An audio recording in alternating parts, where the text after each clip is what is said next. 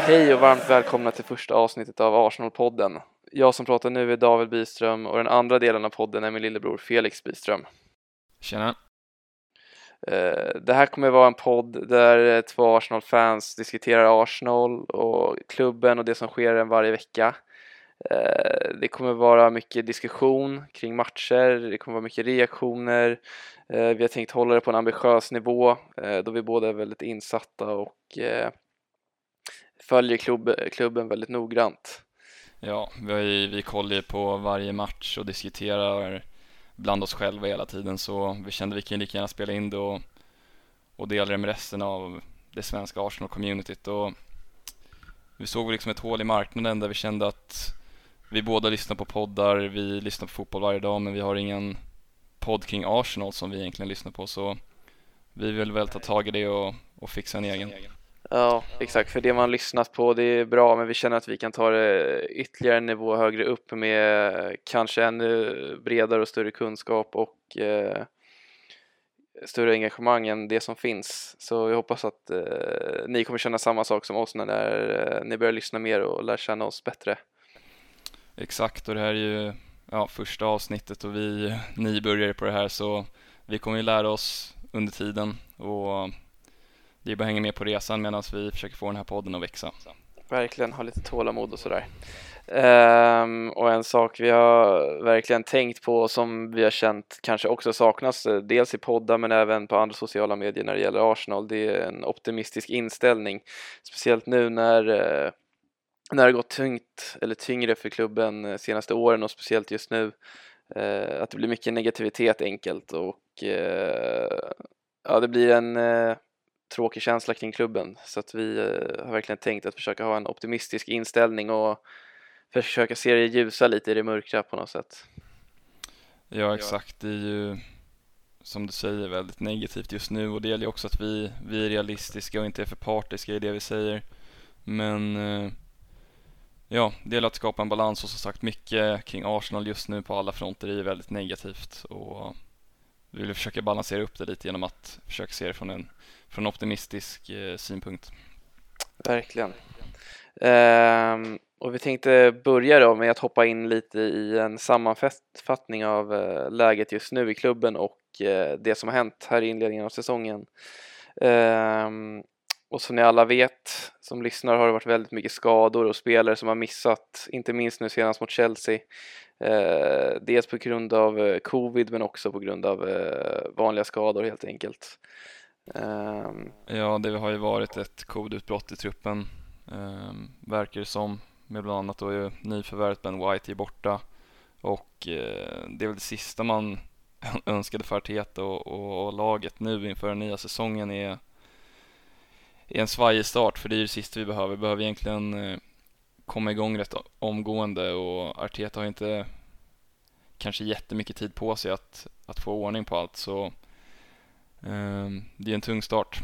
Verkligen, och eh, då kommer vi in på det här liksom med prestationer och vad blir rimliga förväntningar? Är det, det känns som att många landar i nu eh, att eh, Arteta ska få sparken direkt och eh, att eh, ser ni inte att det inte är någon förbättring och sådär, vilket man till viss del känner att man kan köpa med tanke på att vissa underliggande siffror och saker som expected goals och sådär fortfarande ser ganska dåliga ut. Men det vi båda känner här är väl egentligen att man får titta lite på hur truppen och startelvan har sett ut de här två första matcherna och uh, inse att uh, det faktiskt spelar en stor roll vilka som har spelat för hur det har sett ut. Uh, och att nu när spelarna börjar komma tillbaks och schemat blir lättare så borde vi kunna få en, en liten positiv trend och kanske komma igång med den här säsongen och verkligen be för att spelare som Partey eh, Tierney och Aubameyang kan vara skadefria och hitta form. Ja, och Arteta behöver ju de här uh, nyckelspelarna som du nämnde för att kunna uh, spela det spelet han vill, han vill spela. Um, det fungerar ju inte med de här uh, mindre skickliga spelarna och därför har också behövt värva in spelare som Ben White som är skickligare i uppbyggnadsfasen och så som kan få effekt på hans eh, filosofi. För med spelare, det såg vi ju nu, um, mot både Brentford och, och Chelsea framförallt då att eh, spelare som Mari håller inte i många aspekter av spelet och, och det är ju svårt att förvänta sig en topp 4-plats med vår eh, fullständiga trupp. Så om han inte får tillgång eh, till de här spelarna som, som du nämnde så eh, är det en omöjlig uppgift i stort sett. Ja, och det är väl här många delar av fansen delar sig om det beror på att materialet har varit för dåligt eh, för ofta eller om det är att Arteta är för dålig för ofta. Eh, och vi landar väl båda två mer i att eh, han borde få mer tid med liksom en full elva under en längre period utan skador eller andra problem. Och om det ser lika dåligt ut då så kan man börja prata om att ge han sparken och så vidare. Eh, men eh, jag tror vi båda förstår dem ändå som eh, tycker att det har sett för dåligt ut, för det har ju ofta sett väldigt dåligt ut, framförallt offensivt att vi har haft så svårt att göra mål med ändå en bra trupp och att lag med kanske objektivt sämre trupper som West Ham eller ja, kanske till och med Leicester har gjort bättre resultat och spelat bättre liksom. Ehm, ja exakt, vi får väl hoppas så. att nu när vi har tagit in Ödegård igen att han kan eh, förändra det spelet och, och få oss att bli mer slagkraftiga offensivt. För om det är något han kan göra är det att skapa chanser och, och fixa assist och även bidra med mål gjorde han ju eh, under låneperioden där. Sen eh, tror inte varken du eller jag att han är lösningen på alla problem utan eh, det vilar ju väldigt mycket känns det som nu. Nu är inte transferfönstret stängt men det ser inte ut som att det kommer in någon ny anfallare. Men väldigt mycket vilar på att Ab Aubameyang ska komma igång igen och, och det är där eh, majoriteten av våra mål ska komma ifrån eh, som truppen ser ut just nu. Så vi får hoppas att Ödegård och eh, Smith Rowe som sett väldigt bra ut, som har varit vår särklass bästa spelare nu under försäsongen och de två första matcherna. Att eh, de två kan hjälpa Aubameyang att hitta formen eh, igen. Eh, och det såg vi ju dels när Smith Rowe kom in i laget förra säsongen men även när Ödegård kom in att eh, statistiken blev bättre men också att vi började spela bättre och gjorde mer mål. Så att eh, nu när vi får en hel säsong med två mer kreativa spelare från början så kan man ju hoppas att det, det fortsätter så som det såg ut under den här bättre perioden förra säsongen efter vintern. Ja exakt och det vi har sett av Ödegård nu eller snarare Smith Rowe under som sagt de här första, den här första perioden av säsongen är ju, är väldigt spännande och jag tror både du och jag nästan håller honom högre än Saka i sin, i sin maxnivå eh, just nu. Han ser ut att kunna bli vår bästa spelare den här säsongen. Ja, fortsätter han så här så kan han absolut bli det men eh, eh, det känns som att han tar nya steg hela tiden och att han verkligen är dominant och orädd så att eh, verkligen får hoppas att det blir så. Eh, men jag tänker att vi kan hoppa in på när vi pratar om laget och Ödegård och så vidare, Smith Rowe och hur de ska kunna hjälpa oss att prestera, att vi hoppar in på säsongens mål, lite grann vad som är rimligt, vart vi kan tänka oss att eh, vi ska sluta i ligan och, eh, och hur laget ska prestera. Ja, det är ju mm, man ska inte tala för alla, men jag tror majoriteten ändå ser det som väldigt um, orimligt att kräva en topp 4-placering från, från det här Arsenal-bygget och Arteta. Det, det känns väldigt svårt med tanke på hur, hur starkt eh, de andra lagen ovanför oss i, i tabellen har, har värvat och även en Europa League-plats känns ju svår att fixa. Um, men jag tror ju att om spelarna som du nämnde tidigare, om Tierney och Partey får vara hela om Aubameyang kommer igång så kan vi fixa en femteplats. Men om jag skulle behöva tippa just nu så realistiskt som möjligt skulle jag nog säga att vi hamnar på en sjätte placering. Ja, och det är ju där omkring. Eh, vi slåss väl lite grann med, med Tottenham eh, och med Leicester om de här eh, Europa League-platserna och det kommer bli tufft såklart. Och det gäller att vi får eh, hålla de här spelarna skadefria som sagt och att vi hittar en jämnare nivå. Det går inte att vi har de här dipparna som vi hade förra säsongen. Men jag tror att det interna målet eh, i klubben och ledningen och bland spelarna är att nå Europa igen och att eh, man tror på det. Och jag tror också en sån sak som att vi inte har något Europaspel i år kan hjälpa med tanke på att klubbar som till exempel Chelsea hade en sån säsong under eh, Contes första år när de gick och vann ligan. Att man får mer tid vid träningsanläggningen, man får eh, lugnare veckor, mindre belastning på truppen och piggare ben. Ja, det känns som det är exakt det vi behöver med spelare som som Tierney och Parti som uppenbarligen har visat sig varit väldigt skadebenägna. Um, så kan det verkligen hjälpa i att uh, få hålla dem hela under, under majoriteten av säsongen och jag tror vi alla vet hur bra och viktig Parti kan vara om han faktiskt får vara hel. Då blir ju hela mittfältet um, en hel nivå högre. Och uh, jag tror att om han och Xhaka spelar ihop sig kan det bli ett, uh, ett väldigt starkt eh, mittlås. Verkligen, verkligen. Och sen har ju även eh, Lokonga sett ut som ett väldigt spännande ämne för laget och mittfältet. Så att det känns ju inte alls, nu ska man inte ropa hej för tidigt, men det känns ju inte alls som att det är samma tapp nu om, låt säga Xhaka eller Partey missar några matcher när vi har Lokonga där bakom. Förra året så var det Neni eller en ojämn Ceballos som skulle hoppa in där. Nu känns det i alla fall som att det är, är något bättre reservspelare som kliver in där. Ja, verkligen. Om det är väl något som eh, Arteta och Edu verkar ha velat fixa det här fönstret i just bredden på truppen. För om man kollar på pappret så eh, är väl den optimala startelvan väldigt lik den som eh, var den optimala startelvan förra säsongen. Det är ju Ben White och eh, Ödegård som går in, får vi anta.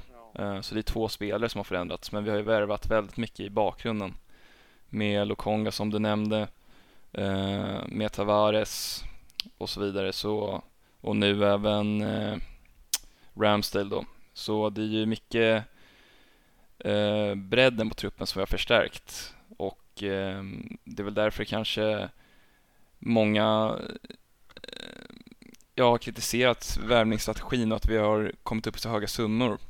Den högsta värvningssumman i i hela Premier League eh, utan att laget på pappret egentligen blivit så mycket bättre. Men det är ju väldigt många unga spelare och väldigt mycket truppbredden som, eh, som vi har förstärkt. Verkligen, verkligen. Eh, nej, jag tänkte avsluta där gällande säsongen och säsongens mål och även fokusera lite på Arteta eh, i vad som är rimligt att ha för krav på honom och då har vi touchat det redan att eh, det måste ju se bättre ut än vad det gjorde förra säsongen. Eh, och jag tror vi båda två är inne på att han nog har fram tills jul på sig och att om det inte sker en förbättring och att vi liksom är on pace för att göra ja men en topp 6 placering så lär han få gå om det inte är väldigt speciella omständigheter som eh, påverkar runt omkring. Ja, det är, där är vi eniga och jag tror de flesta håller med om det även om det finns en, jag tror det är en vokal minoritet som säger att Arteta ska få sparken redan nu och det är en hel del som redan har tappat hoppet på honom. Men jag tror ändå att de, eh, den tysta majoriteten ändå mm, fortfarande är hyfsat positiva till Arteta och, och vill avvakta och se hur, hur han kan få det här laget att spela när det blir eh, en hel startelva. Och det blir ju svårt och vilka liksom förväntningar man ska ha på, på vart vi hamnar för som sagt är ju till och med femteplatsen är ju svår att fixa. Men samtidigt om han skulle komma sexa eller sjua eller åtta igen så är det väl snack om att då får han gå. Så det, han har ju väldigt små marginaler att jobba med här och det, det får han väl bara skylla sig själv för egentligen. Jo, sen eh, är vi båda två inne på, liksom alla andra antar jag, att det det är inte bara Arteta som ska få skit här utan det är ju många som har ansvaret för klubbens nedåtgående riktning liksom med ledningen och många riktar även kritik nu för sportchefen Edo som tillsammans med Arteta sägs det ska ha väldigt, eh, eller i stort sett allt ansvar gällande värvningar och försäljningar. Att det ofta tar lång tid med värvningarna. Um, att det kanske är för höga summor som spenderas. Eh, man ifrågasätter hur bra vi är på att förhandla och hela biten kring värvningar och så vidare. Samt kanske ännu värre eller eh, större problematik är ju kring eh, försäljningar och hur svårt vi har med att lösa bra kontrakt till spelare. Att många, likt Özil-situationen eller Beijerin situation nu, att vi hamnar i i skit på grund av att vi inte är tillräckligt skickliga med att lösa kontraktssituationer och, och försäljningar. Ja, allt det nämnde ju um, journalisten David Ornstein som jag förmodar att många av våra lyssnare vet vem det är. Twitter-journalisten som har väldigt många insiderkällor hos Arsenal. Um, menade ju på det att klubben har varit misskött på, på i stort sett alla nivåer nu under en längre tid och de senaste säsongerna har det börjat att, eh, att speglas på planen och i, i spelet och, och, i stort i truppen. Um, och det är väldigt lätt att se när man jämför med värvningarna vi gör hur, hur utvecklingen ser ut om man jämför med, med Leicester eller till och med Aston Villa eller West Ham förra säsongen att det, eh, det går åt fel håll och det är inte bara Arteta och eh, truppen som, eh, Eh, som behöver åtgärdas utan det, det går högre upp än så. Och Edu som du säger är väl någon som mer och mer verkar bli en syndabock. Eh, och sen ska vi inte ens nämna eh, Kroenke-familjen som, ja, de har ju fått kritik hur länge som helst nu. Och det verkar inte som att det blev någonting, eh, någonting märkvärdigt av det här eh, Daniel Ek-budet. Eh, även om många hoppats på det så, så får vi väl hoppas att han kanske kommer med ett nytt bud och att det kan bli någon försäljning för um, det behövs stora förändringar i klubben, inte bara, inte bara på planen. Mm. Ja, Daniel Ek är ägaren för Spotify, eller grundaren, eh, som eh, sägs ha varit intresserad av att köpa klubben från Kroenke-familjen eh, och sägs vara lite mera sugen på att investera och bära klubben framåt likt det många fans känner att eh, Kroenke-familjen inte gör. Exakt, han har ju varit väldigt eh, tydlig med det också att han vill ju etablera en bra kommunikation med just fansen och ge fansen en större röst i i hur klubben styrs. Um, och allt är väldigt lätt att säga. Um, sen uh, om man faktiskt skulle göra det, det det är omöjligt att veta. Men det han säger låter ju bra och just nu tror jag många Arsenal-fans tar, tar vad de kan få när det kommer till en ny ägare för ja, vi ser ju på Chelsea, de eh, som ett bra exempel, de låg ju inte långt ifrån oss i eh, innan eh, Tyschel kom in och säsongen innan det, eh, innan de gjorde den stora investeringen med Havertz och, och Werner och så vidare, att de eh, ledningen och ägarna agerar snabbt när det går åt fel håll och det är därför de vinner ligatitlar lite då och då och Champions League-titlar lite då och då för att ägarna accepterar ju inte en, eh, en medioker situation som Arsenal just nu mer och mer hamnar i. Ja, och där är det också en helt annan diskussion som, eh, som man kanske kan ta ett annat avsnitt, men eh, vilken väg man ska välja där, om man ska välja lite mera eh, en romantisk approach eller om man ska vara lite mer ruthless och bara göra allt för att vinna. Eh, Arsenal och framförallt Wenger pratar ju om det att vi har våra values som vi ska spela för och agera utefter ut efter medan Chelsea eh, inte kör på samma vad ska man säga, kärleksfulla väg utan går mer på vi gör allt för att vinna, vi sparkar den som krävs, vi anställer den som krävs vi eh, köper den som krävs och kastar ut den som krävs. Eh, och där tror jag också det skiljer sig mycket mellan fansen vilken, eh, vilken sida man ska ta. Jo absolut. Och det är något du och jag har diskuterat väldigt mycket. Ehm, samtidigt nu som den här säsongen när vi har investerat eh, mer än någon annan klubb egentligen i, i truppen i rena transfersummor i alla fall. Sen så har vi ju United som ger både Sancho och varann monsterlöner eh, som man kanske inte räknar med i det men vi har ju värvat väldigt mycket men även när vi värvar så känns det inte som att det slår rätt särskilt ofta. Um, och där framförallt är väl kritiken Edu ska ha att värvningarna som gjorts under hans ledning har väl inte varit sådär jätte um, Ja, de har inte träffat så bra som de ska kunna. Um, nu verkar William vara på väg ut äntligen, men han är ett praktexempel på en sån värvning som vi aldrig borde gjort och David Luiz kan man väl nästan räkna in där också, även om han har uh, sina förmåner och och hade fina stunder så mm, är det ju spelare som verkligen stagnerar, stagnerar oss och som eh, är ja, som sagt praktexempel på, på spelare som man borde undvika. Ja, absolut. Eh, och nu känns det dock som att vi har en tydlig bild med att vi vill värva ungt och bygga för framtiden men absolut Edo och även Raul som var innan Edo har ju eh, gjort en del misstänksamma eller lite obegripliga köp och eh, man eh, gör det man kan nästan att eh, liksom, ja, vi lånar in han för att det finns en lösning där med Luis köpa billigt för att det finns en lösning där. Eh, och så hamnar vi i situationer där vi har mycket mediokra spelare. Att man kanske väljer den enkla lösningen istället för att göra det rejäla arbetet. Helt enkelt ja. varit lite ja, inte inkompetenta, men som sagt, jämförelse med Chelsea där, att de som tar våra beslut kontra deras, att det kan vara en stor del av eh, resultatet vi har fått senaste säsongerna. Ja, exakt, och det är nog därför, även om, som vi sa tidigare, på pappret kanske vi inte har blivit så enormt mycket starkare um, i, i startelvan, så känns det som att vi tar det här grovjobbet nu uh, med värvningarna vi har gjort och att det är en det är en investering i truppen på lång sikt och en investering i Arteta på lång sikt att vi värvar spelare som Ödegård, som Ben White, eh, som Lukonga, som de är inte spelare som, det är motsatsen till spelare som William och Douglas, som är äldre, mer erfarna eh, spelare som ska göra en impact direkt eh, säsongen de värvas.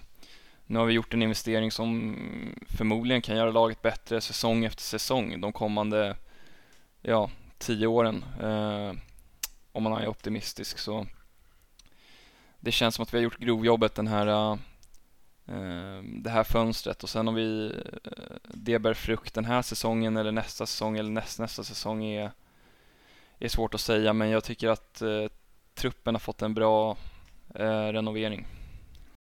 Ja, absolut. Och om man ska addera något det här fönstret så är det väl en högerback framförallt som eh, som saknas som man kan se just nu. Eh, och där får vi se vad som händer med Beirin om han eh, lämnar, vilket det ryktas om att han vill göra. Om vi kan lyckas få han såld till ett bra pris eh, och vad i så fall vi kan plocka in där för att eh, som det ser ut nu så funkar det ju inte med Beirin, det funkar inte med Chambers och eh, Cedric Suarez känns inte heller optimal. Eh, så det känns som att eh, om man jämför med vänstersidan där vi har Tierney eh, så är det inte alls på samma nivå på högerbacken. Nej, exakt och det är ju svårt att värva en sån högerback som det verkar att Arteta vill använda sig av. Han, den högerbacken blir mer inverterad och ska vara väldigt spelskicklig, vilket är varför um, vad jag tror att uh, Chambers har gått in nu före Beirin i för att han är en bättre passningsspelare. Sen har han sina andra begränsningar som att han är otroligt långsam i löpningarna in bakom, han är seg i vändningarna och han är inte tillräckligt bra på flera plan. Men uh, ja, det blir spännande att se vad vi kan lösa där. Ja, då tänkte vi nu under det första avsnittet gå igenom översiktligt varje spelare i truppen och lite vad vi, vad vi tycker om dem personligen och vad vi tror de kommer att ha för roll att spela i laget under den, under den kommande säsongen. Så vi kan ju börja med målvakterna och, och Leno. Ja, och Leno som vi båda två nog tycker har fått lite väl mycket kritik eh, senaste tiden. Eh, han har varit en av våra bästa spelare ändå senaste säsongerna. Kanske lite svajare eh, bitvis förra säsongen men eh, att vi skulle sälja honom och försöka hitta ett bättre alternativ känns eh, svårt faktiskt. Ehm, och nu när han får lite konkurrens igen med värvningen av Ramsdale så tror jag absolut att eh, det kommer vara en bra sak för honom att eh, känna sig hotad igen, vilket han inte har gjort nu när Runarsson har varit eh, tvåa.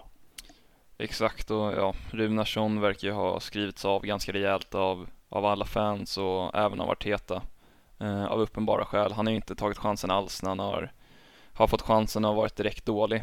Eh, skulle väl de flesta eh, säga. Eh, Leno, ja, jag håller med. Han är en, han är en stabil målvakt. Han är långt ifrån det största felet eh, på den här truppen och som du säger har han väl fått lite oförtjänt mycket, eh, mycket kritik men eh, han har ju sina svagheter att, att komma ut i boxen och, och hantera inlägg och hörnor och långa inkast och sådär.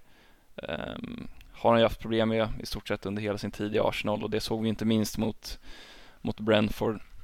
Även om vissa påstår att det skulle varit en, en frispark för honom där. Eh, och sen spelet med fötterna gör han ju, han gör det ju bra.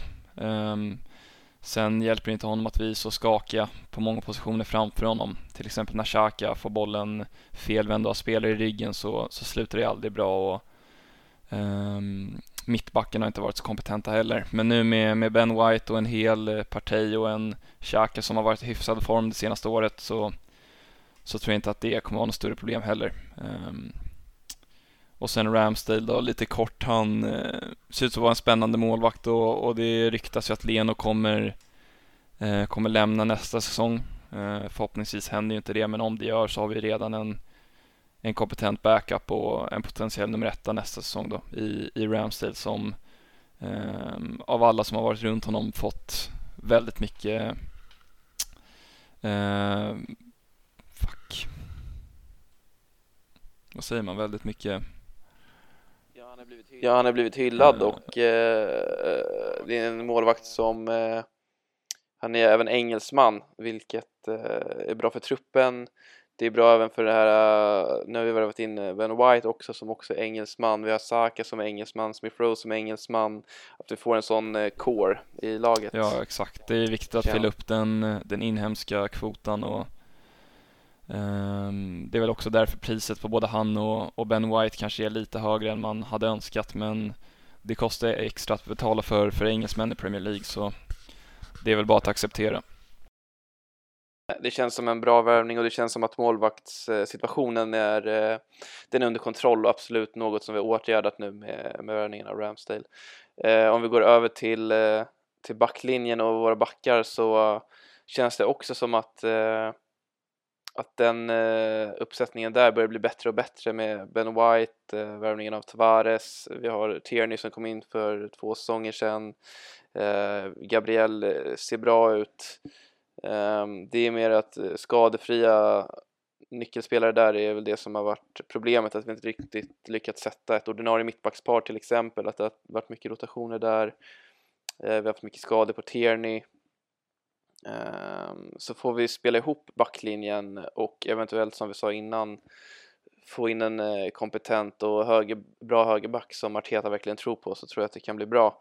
Sen eh, precis om man jämför med City som det lätt blir när man pratar om Arteta och hur vi vill spela så är det ju lite mer riskfyllt så som vi vill spela och det kommer ju leda till mer misstag än om man jämför med en mer defensiv approach eh, eh, hos andra lag. Så det kommer nog aldrig se helt felfritt ut och jag tror många kommer fortsätta skaka på huvudena men som sagt får vi in kompetent personal och, och spelare som klarar av att spela med den här höga svårighetsgraden så uh, tror jag verkligen att det kommer se bättre ut. Ja, och det är bara att titta på Peps första säsonger i City, till och med där såg det skakigt ut med den med den fina truppen, med, den, eh, med de ekonomiska tillgångarna han fick ta del av och ja, Peps taktiska kompetens själv, så även där såg det skakigt ut. Så det vore ju orimligt att förvänta sig något annat av Arteta. Men eh, nu måste det börja se bättre ut. Um, och det känns ju skönt att vi kanske för det första gången på länge har en eh, ganska tydlig ordinarie backlinje i, i Tierney, Gabriel och Ben White. Det är ju högerbackspositionen som, som du sa där, som vi behöver förbättra. Ja, ehm, och det är väldigt Men... svårt att säga nu vem som ens är. Eh, det känns som att han roterar där, att det är, det är Chambers eller Cedric. Beirin känns ju eh, borta på något sätt. Eh, fast man vet ju aldrig, det känns som att eh, han likväl kunde, skulle kunna starta nu mot City. Och det är ju absolut inte en optimal situation och det är inget som skänker trygghet till övriga i backlinjen. Nej, exakt. Ehm, och sen så har vi då, ja, Sead eh, Kolasinac som nu verkar vara på väg ut och vi har ju rensat ut en del eh, Deadwood som det brukar kallas, eh, framförallt i backlinjen så Ja, absolut bra spelare men samtidigt är det ju, det är många bra spelare eller i alla fall en del bra spelare men det är ingen eh, jättebra spelare. Om man tittar till exempel på Liverpool som har Van Dijk, vi tittar United har ju både Varan, Maguire, vi har i, i Chelsea har vi Thiago Silva som är en naturlig ledare. Ehm, men eh, om man då kollar på Chelsea som vi har gjort en del hittills i avsnittet så är det något som ger hopp för där var det många som kritiserade till exempel Christiansen för säsongen tills Tuchel kom in och eh, men han lyfte ju hela laget och gav en trygghet till hela laget och tydliga riktlinjer. Eh, och det känns som att nu med White, nu med Gabriel om de får spela ihop sig, hitta trygghet där och även vi hittar en större trygghet i vårt eh, ja, mer avancerade spel från backlinjen så eh, är det nog många spelare som en del fans i alla fall tänker är dåliga eller mediokra som kan lyftas och se bättre ut i mångas ögon. Eh, faktiskt. Ja, absolut och, och det är väl Ben White som, det är ju vår största värvning den här sommaren och det gör vi ändå god anledning tycker jag. Han ser väldigt kompetent ut i, i spelet med bollen och han är väldigt ung så han har ju bara tid att fortsätta växa och, och förhoppningsvis bli den liksom talismanen för den här backlinjen som vi letat efter så länge. Men det är omöjligt att säga nu på förhand hur, hur det kommer sluta men eh, tecknen nu i början har varit bara positiva enligt mig. Absolut. Nej men så målvaktssidan känns ju, den känns ju tryggare och klarare på något sätt än backlinjen. Backlinjen är väl eh, kanske den rörigaste eh, slash svagaste delen av laget på något sätt. Eh, den man har mest frågetecken kring och den som känns minst satt egentligen. Men eh, det är nog något vi båda två känner att den här säsongen så kommer backlinjen se bättre ut. Det kommer bli mera struktur och framförallt mer eh, uppenbart för alla vilka som ska starta och som kommer spela. Ja, och det positiva är att även förra säsongen eh, utan Ben White och en stabil backup till Tierney, det var ju Cedric som fick vikariera där ute, eh, så släppte vi in tredje minst mål i ligan. Och det är ju bra, även om det var kanske framförallt för att vi körde hyfsat pragmatiskt ganska ofta. Eh, så inte bara kommer vi förmodligen bli bättre defensivt den här säsongen men framförallt så tror jag att eh, Ben White kommer att bidra till att vi får en bättre offensiv backlinje som är bättre i att spela upp bollen till, till förhoppningsvis Partey och, och Ödegård bland annat för att eh, få igång det anfallsspelet och ta sig in i sista tredjedelen lite oftare. Verkligen, och då om vi pratar Partey och Ödegård kan vi gå in på mittfältet som eh, i min mening är betydligt bättre än eh, många tycker där ute. Framförallt tänker jag på spelare som Xhaka där som eh, Visst, han har fått en hel del skit och eh, absolut med all rätt vissa tillfällen, men det är en spelare som eh, alltid valdes av Wenger, som alltid valdes av Emry, som alltid har valts av Arteta, som är kapten i Schweiz landslag, som varit hyllad nu under EM, som José Mourinho ville ha, så att trots sina brister som han absolut har eh, så är det en eh, väldigt bra fotbollsspelare med bollen, men kanske ännu mer underskattat, en väldigt eh, stor och bra ledare som pratar och tar för sig och sprider bra energi och han har haft binden. Eh, även i Arsenal och han hade det senast mot Chelsea nu. Han har ju dock eh, på grund av en del av sina brister blivit av med den eh, tidigare men jag ser honom som en nyckelspelare och som eh, en spelare som absolut kommer starta så fort han är tillgänglig den här säsongen. Ja, absolut och absolut. en av Xhakas största förtjänster som det inte pratas om alls egentligen är ju hur bra han är i duellspelet på, på mittfältet och andra bollar och nickdueller och så vidare. Att det såg man inte minst under försäsongen mot, mot Tottenham men även nu mot Chelsea såg man det väldigt mycket att när vi kontrollerar eh, matchbilden och har mest av bollen i en match så är det till väldigt stor del på grund av Xhakas, eh, ja hans vänsterfot då, men även att han vinner så mycket, så mycket bollar på mittfält och ser, ser till att vi får behålla bollinnehavet. Eh, Hans största nackdel är ju att han inte är särskilt dynamisk eh, fysiskt i, i löpmeter och att han inte hänger med i en mot en situation och sådär. Men där ska vi ju ha eh, Partey eh, som är exceptionell i de delarna av sitt spel och ja, han är väl exceptionell i det mesta egentligen. Eh, så tillsammans med honom kommer Xhaka bara bli ännu bättre. Ja, och för de två spela ihop sig under flera månaders tid så tror jag att vårt mittfält kommer se mycket bättre ut och eh, kännas mycket tryggare. Om de hittar sina roller och hur de ska komplettera varandra bättre så kan det bli hur bra som helst. Nu får vi hoppas att eh, Partis eh, ändå många skadetillfällen och sådär förra säsongen endast var tillfälliga för om man kollar på Partis historik i Atletico Madrid så var han väldigt sällan skadad och nu får man väl hoppas att det inte är som med alla spelare i Arsenal att skador blir något väldigt vanligt förekommande. Ja. Uh, Men vi har ju då signat Lokonga där bakom som uh, kan vikariera för både, både Xhaka och, och, Thomas och även förmodligen utmana Xhaka om en startplats. Um, om Xhaka skulle göra sådana misstag som vi, som vi nämnde tidigare även den här säsongen så skulle han hänga ganska löst direkt förmodligen. Med Lokonga där bakom som har varit väldigt imponerande eh, under starten av säsongen. Eh, Partey känns ju ganska ohotad som en, som en startspelare så fort han är, är frisk och är i form. Ja. Eh, sen har vi då även El Neni som kommer spela en hel del och absolut är en bra och duktig fotbollsspelare men som eh, inte har någon högre höjd och inte direkt eh, tillför något när han själva bollen utan han spelar ju väldigt safe och är ja, men riskminimerande i sin spelstil och alltid tar jobbet. Eh, och absolut ingen spelare som eh, ska starta när alla är tillgängliga. Men den fyran eh, känns väl som de som kommer att spela den större delen av tiden. Nu har vi, kommer det rykten idag, jag vet inte om det är helt bekräftat ännu, men den pålitliga journalisten, transferjournalisten Fabrizio Romano skrev ju tidigare idag att Torreira verkar bli utlånad till Fiorentina. Så då blir vi av med ett alternativ där. Willock har ju gått till Newcastle, permanent transfer. Sen har vi Maitland Niles kvar i truppen som kan spela mittfältare, som vill spela mittfältare men som oftast har fått figurera ut på en eh, högerbacksplats. Ja, och det är ju något som inte är helt omöjligt att han att han hamnar ute på högerbacken igen nu. Um, hittills har han, verkar han inte vara en del av, av Artetas planer. Um, och det, skulle man behöva tippa nu så säger man väl att han går ut på ett lån till, eller blir såld permanent kanske till och med. Men eh, som du säger, det är ju fyran där med, med Xhaka och Partey som ordinarie och sen Lokonga och eh, Elneni bakom eh, som känns ganska, ganska spikad.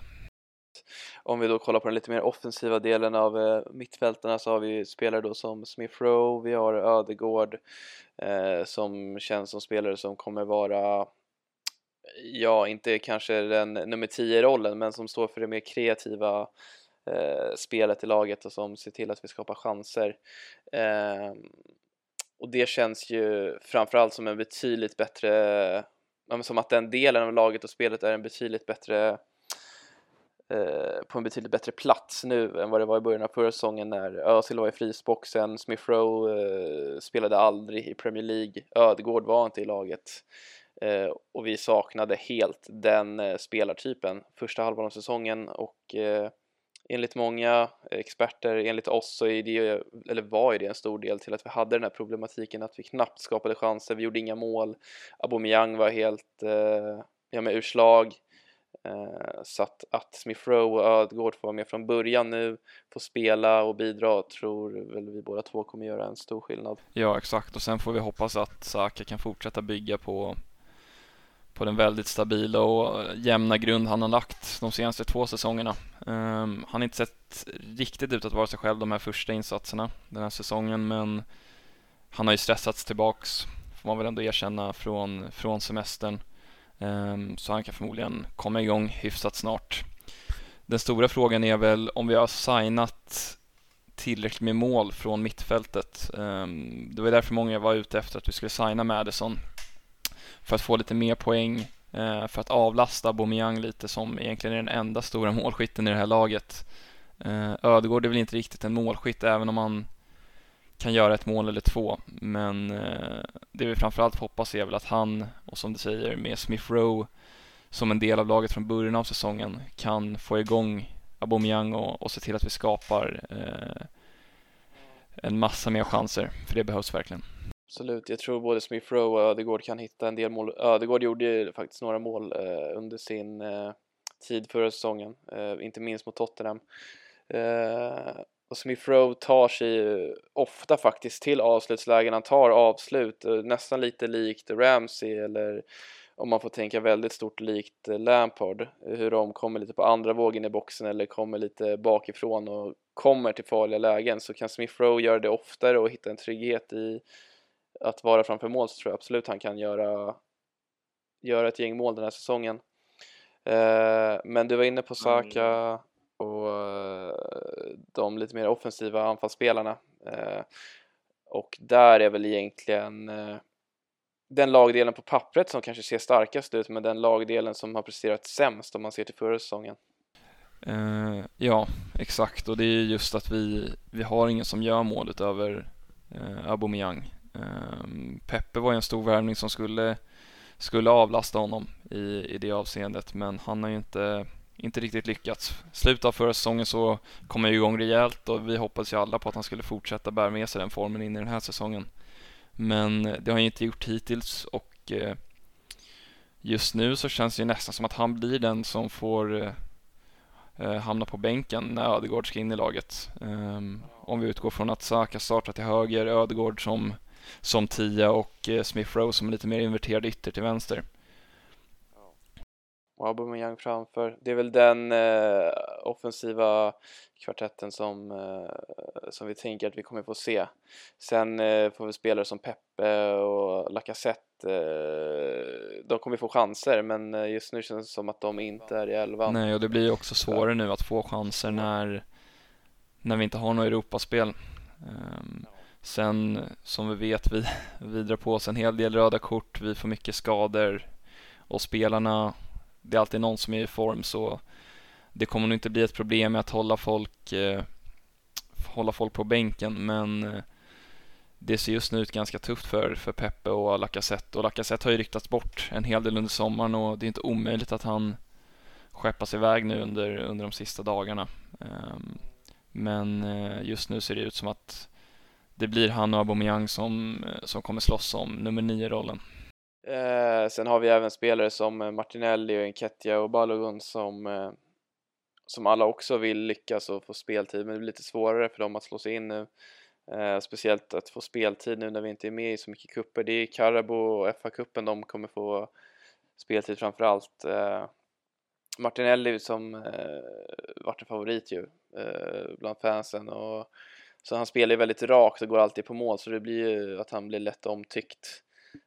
Ja, han spelar ju utan rädsla och är lite i sin egen värld. Han blir inte påverkad av eh, hur nedstämt resten av laget har varit under stora delar av um, de senaste säsongerna. Så han har ju varit lite en frisk fläkt. Men som du säger, det, det blir nog tufft för honom att ta sig in i elva nu och när han fått chansen här under början av säsongen så har han inte imponerat så jättemycket. Även om det inte är lätt såklart under i det spelet som vi har just nu, vilket inte har varit något spel alls. Eh, rent ut sagt. Så det är svårt för någon striker att lyckas då ehm, när man får röra bollen så lite och få ta del av så få målchanser. Ehm, så får vi se hur vi formerar ikväll då. Vi spelar in det här avsnittet på onsdagen så ikväll är det ju match då mot West Brom i, i Karabo och det blir spännande att se då om ynglingarna får en chans igen eller om vi ställer upp ett starkt lag och försöker ge lite Eh, få igång formen lite på, på de ordinarie spelarna. På de ordinarie spelarna. Ja, jag tror att eh, en spelare som Ramsdale, spelare som Ödegård kan få speltiden då och försöka hitta lite, framförallt på Ödegård, att han kommer igång inför matchen mot City i, på lördag. Det känns som när vi pratar om det, som många hör, att vi ändå är ganska positiva till alla lagdelar men att det känns som att nyckelordet här är att vi ska hitta kontinuitet och eh, hitta en elva. För gör vi det och eh, hitta ett självförtroende i laget tror jag att eh, många kommer se på Arsenal och truppen som bättre än vad, vad man gör idag. Eh, det är många bra spelare som har svajigt självförtroende eller åkt på mycket skador. Ehm, får vi bara sätta den här elvan och hitta självförtroende tror jag att det absolut kan vända. Ja, och då kan vi gå in på, på den kommande matchen då mot eh, Manchester City, Artetas gamla, gamla lag och det ser ju inte sådär jätteljust ut på förhand. Nej, verkligen inte. Det är lite samma känsla som inför eh, Chelsea-matchen, om inte än mer negativt i och med att det är på bortaplan också och mot ett ännu bättre lag ändå. Eh, laget som många har tippat som vinnare av hela ligan eh, och våran trupp är ju nu får vi dock tillbaka en del spelare, men frågan är hur stark elva vi kunde, kommer kunna ställa ut. Eh, och även om vi hade haft bästa laget och en bra form så hade det nog varit eh, en förlust ändå med tanke på hur bra City är. Så att, eh, ja, förmodligen förlust, tyvärr. Ja, och det är ju det är ingen match man kan göra en större bedömning på egentligen utan det är väl lite så att vi har fått skriva av Chelsea-matchen och förmodligen då eh, matchen som kommer mot City. Ehm, jag tror även om Arteta kommer få mycket press på sociala medier um, så tror jag att ledningen är ganska medvetna om hur situationen ser ut just nu och är eh, ganska bekväma med, med vart vi är och med hur eh, det kommer ta tid för det här laget att komma igång den här säsongen. Um, även om Arteta såklart går ut och säger inför varje match det enda vi behöver göra är att vinna matcher och ta poäng så är jag ganska övertygad om att alla i, i klubben, inklusive spelarna tyvärr, är medvetna om att eh, vi kommer göra så gott vi kan men eh, att det förmodligen blir noll poäng efter de tre första matcherna. Ja, och den stora plumpen där är ju förlusten mot Brentford, tyvärr. Um, där räknar man väl med åtminstone kryss, men uh, man hoppades ju på seger. Så när det blev en förlust där kände man ju snabbt att ja, nu kan vi absolut komma till landslagsuppehållet med noll poäng och en väldigt tuff start. Men som sagt är det två av tre förluster där mot Chelsea och City som eh, ja, om jag ska prata om mina egna tankar inför säsongen och tips och sådär så hade jag ju City, eller har jag City etta och Chelsea tvåa i ligan så att det är de två bästa lagen enligt mig eh, just nu eh, i Premier League och kanske hela världen med tanke på att de spelade Champions League-final ganska nyligen. Så att eh, oavsett eh, är det väldigt eh, Eh, är det väldigt svårt och lag förmodligen torska mot oavsett. Ja, exakt och det blir väl nya tag efter uppehållet. Det är bara att hoppas att alla spelare eh, är tillbaks då och att vi kan få se Arteta sätta den ordinarie truppen eh, på prov och att då, det är väl då det börjar för Arteta egentligen. Varje förlust efter uppehållet med en hel trupp kommer ju att göra att han kommer närmare och närmare en, en avsättning och det blir väldigt spännande. Det känns som att säsongen börjar på riktigt efter, efter uppehållet på ett sätt. Mm, och där känner väl vi lite att eh, vi är klara för idag. Som sagt, eh, det är väl första eller det är första avsnittet eh, från den här podden och det är lite testavsnitt och eh, som ni säkert märkt är det eh, inte två supererfarna poddare som pratar men du som lyssnat eller ni som lyssnat får jättegärna komma med kritik eller feedback om ni vill. Eh, som sagt så tänker vi att det här är någonting eh, långsiktigt som vi kommer bli bättre och bättre på Eh, jättekul om, om ni har lyssnat. Ja absolut, om du känner en Arsenal-fan som, som gillar att lyssna på poddar är det bara jättetrevligt om ni, om ni skulle rekommendera oss och, och följa podden och så vidare. Och som sagt, ni får ursäkta om det är lite svammel och liknande. Um, men det är en process som Arteta skulle säga och, och vi blir förhoppningsvis bättre och bättre över tid. Absolut. Okej, tack för idag. Tack för oss. Hej.